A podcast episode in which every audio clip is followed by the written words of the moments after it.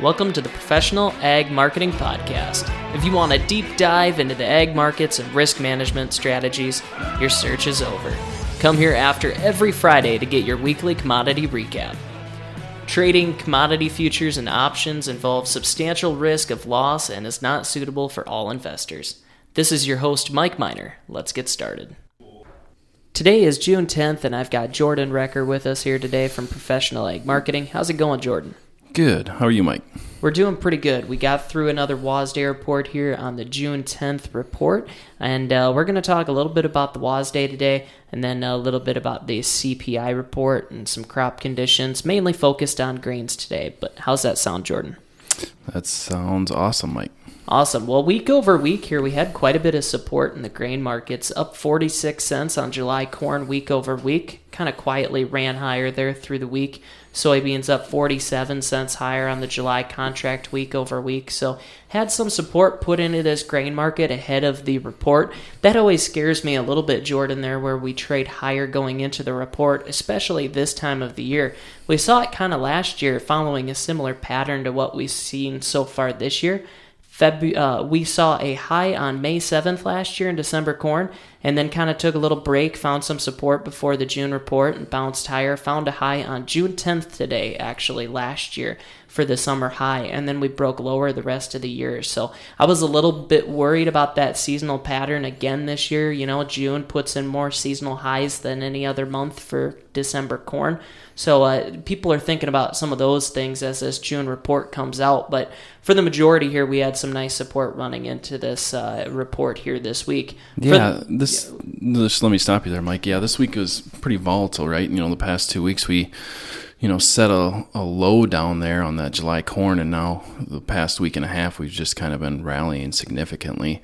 The July September spread widening out over 40 cents now. Spreads were big this week. Yes, very large. So, you know, you're seeing these spreads kind of widening out and also basis levels, um, you know, exploding really. Um, these end users are looking for corn today, um, it's been pretty quiet on the farmer selling side, right? Yeah. You know, ahead of planting, the market, uh, you know, it just made a new high every week, right? Relatively easy for a grain producer to make a sale because, you know, he was always just making a sale higher than what he did last week. Exactly. And then we kind of got to planting, right? And planting got drug out, lasted much longer than expected. Surprisingly. And a board drop. So, yep haven't really bought anything since, right? So it feels like some of these end users are kind of getting caught a little bit, a little bit hand to mouth, and needing to come to the market and get some corn bought. So um, mm-hmm. basis levels widening out significantly to try to get some corn.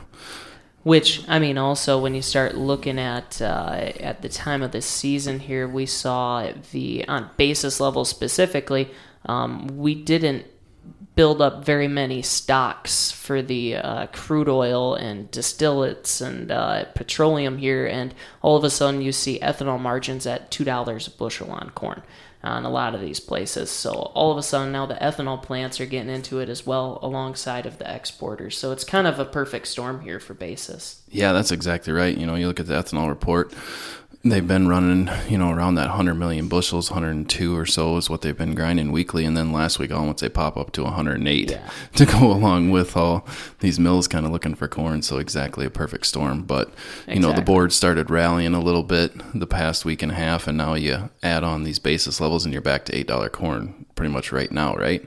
And I, f- I feel like the farmer did make some sales now, and you're starting to see some grain move a little bit.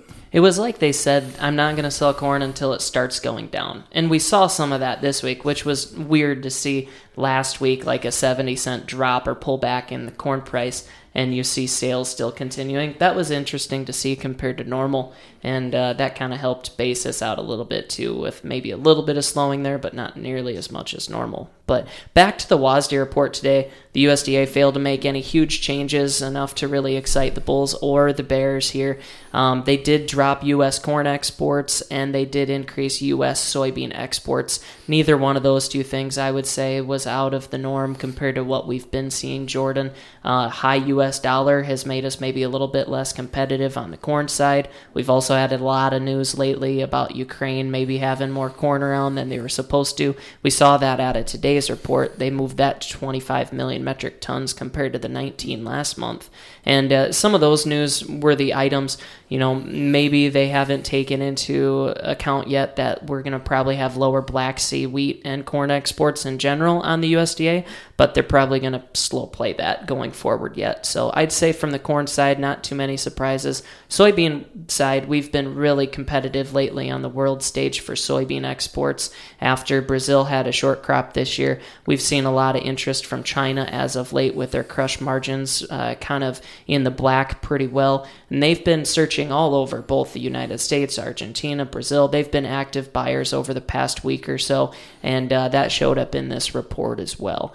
And then, um, yeah, going forward here, you know, it's that time of the year. Managed funds probably liquidating a little bit of their longs due to the big losses in both equities and commodities here really recently. So um, keep that in mind because we still have huge long positions net on the managed money funds in both corn, wheat, soybeans, not quite as big, but still pretty big. So something to keep in mind at this time of the year, right? Because you've got to incentivize a managed money fund long to get into the market now when you've got, we're in the middle of June before the acreage report. And so seasonally, like we just got done talking about, it's hard to go long in June, right? It's usually a good time to sell. And we're above $7. Yeah, that's exactly That's right. tough. Yep. Tough to encourage new buyers in that market. Yep. So, some key topics now, but we're back to trading U.S. summer weather. And uh, what do you know about kind of summer weather looking forward in crop conditions, Jordan? With uh, next week, I think we're supposed to increase crop ratings like a percent or two.